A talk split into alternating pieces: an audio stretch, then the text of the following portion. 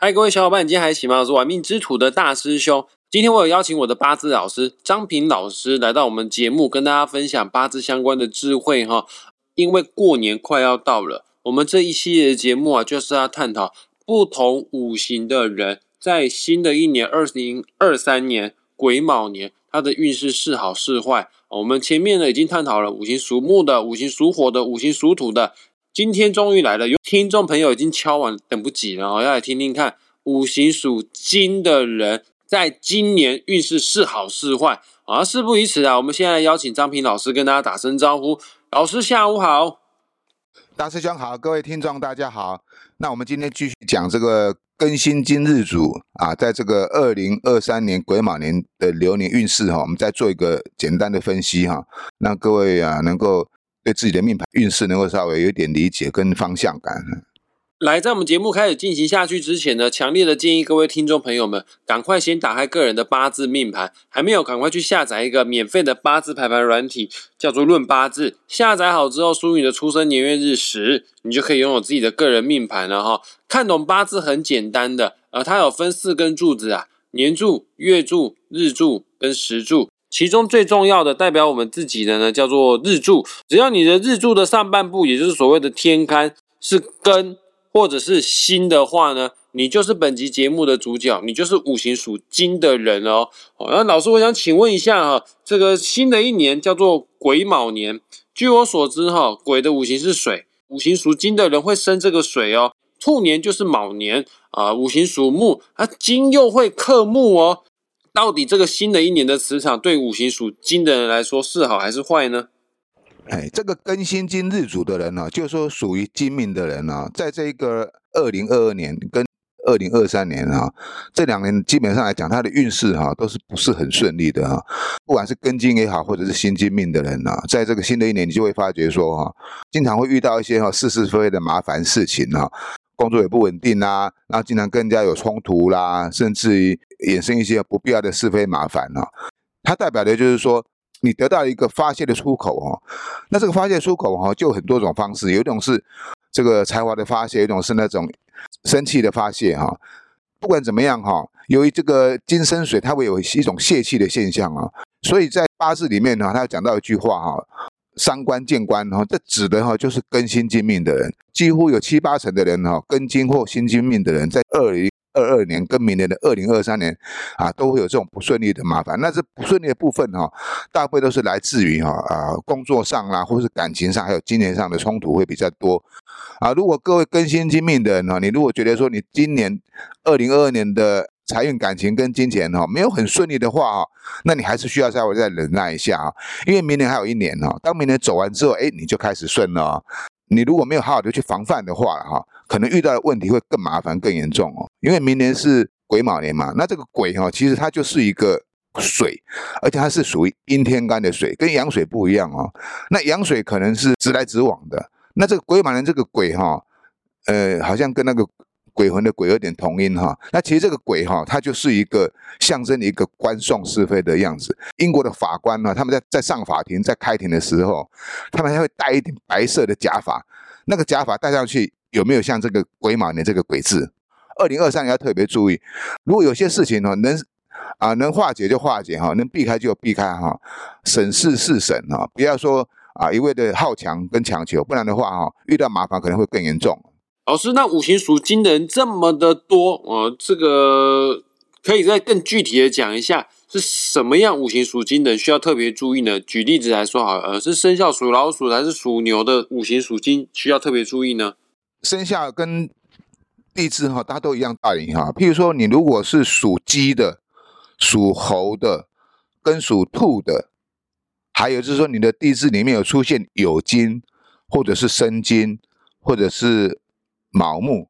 这三种生肖的人，地支里面出现有这三个字的人，那就要注意哈，他是有破财的现象哈，他就是因为会有冲突，所以会有破财的现象哈。破财是看你要怎么破财啊，他还是有分的啦哈，因为毕竟呢，根金跟心金的方式是不太一样的哈。如果有遇到状况的时候啊，对跟金钱有关系的事情的时候，你要特别审慎的去处理哈，以免说啊一不小心哈，让这个洞越补越大，那就比较麻烦了。老师，你刚刚说八字当中啊，四根柱子的地支啊，如果有申、酉还有卯的话呢，呃，在新的一年都比较有破财的机会。你可以更具体的讲一下，是什么样的方式导致于它破财呢？这样让五行属金的朋友们可以稍作防范一下。首先要注意的是这个属鸡的哦，因为属鸡的刚好是今年的那个太岁对冲啊，或者是你的地支里面出现有酉的，那在今年就是冲犯太岁哈。有一句话讲太岁当头坐，无病恐破财哈。呃，因为医学比较发达哈，啊，如果是一些鸡毛蒜皮的小病哈，都很容易就能够解决啊。但是哈，这个破财现象是难免，看医生也是要钱嘛哈。地支出现有或者是属鸡的，要注意的就是有一种叫做意气破财。你可能会因为朋友的一句话，或者是为朋友强出头，或者是说啊，因为自己的好好胜心强，人际关系不得圆满而出现的破财现象，这个叫做意气破财。不是说那个花三千两千就算破财啊，我所谓的破财就是说哈。你会感觉说，哦，这个钱花的蛮多的，那个叫做破财。那当然每个人钱的能力状况不太一样哈，像有些人可能花个五万、十万的不觉得怎么样哈，那可能有些人花的五千、一万就觉得是破财了。老师，你刚刚说的是八字四根柱子地支有有的话，意气破财。那其他的破财是什么破财呢？啊，另外一个是地支出现。生或者是属猴的哈，它这属于是一种劫财的现象哈。这种破财称为是欢喜破财啊，也就是说这个钱哈，你你花的是你很很心甘情愿的。譬如说想想，哎呀，换部机车，换部汽车啊，贴贴个几十万，贴的一些钱，或者是说啊，觉得这个衣服穿很多年的不想穿了，再买一件更好一点的。啊，这种呢去旧迎新哦，花一大几年把它装修哈，那这种叫做欢喜破财，也就是说，这个钱你花是你心甘情愿的，也是你有那个预算去花的。啊，只是说本来之前比较节省吧，那想一想说还是啊改变一个新面貌啊，重新来一个新的气象出来哈，所以要把它装修或者是花钱改变，甚至于就是说捐助那些啊有急难救助哈、贫苦哈啊需要救济的一些弱势团体，那这一种所谓的。钱花出去是一种欢喜心的破财，所以这种劫财比较还好，基本上是看你的能力状况了哈。那像我知道有很多听众朋友都很很有爱心哈，有些人每个月哈都固定的小额捐款哈给那些慈善机构啊，像这种哈，其实在无形之中就是累积你的福报哈，也就是说哈，让你在需要破财的时候哈不会破大财，因为你平常就在捐小钱了嘛。这种欢喜心破财，我倒觉得还是还好了哈。那尤其是属猴的人呢，属猴的人，可能你跟宗教哈非常有很深的缘分哈，又刚好是更新今日的人，你如果去做这一个救助弱势团体的这种现象哈，你不要把它当做是破财，你把它当做说哈，这是一种累积一种你的福报哈，呃，反而是一件好事，因为这个一定会有效果的。老师，那我再请问一下啊。如果八字四根柱子的地支当中有卯的话，你也说，呃，新的一年运势比较差，会破财。那它是什么样类型的破财呢？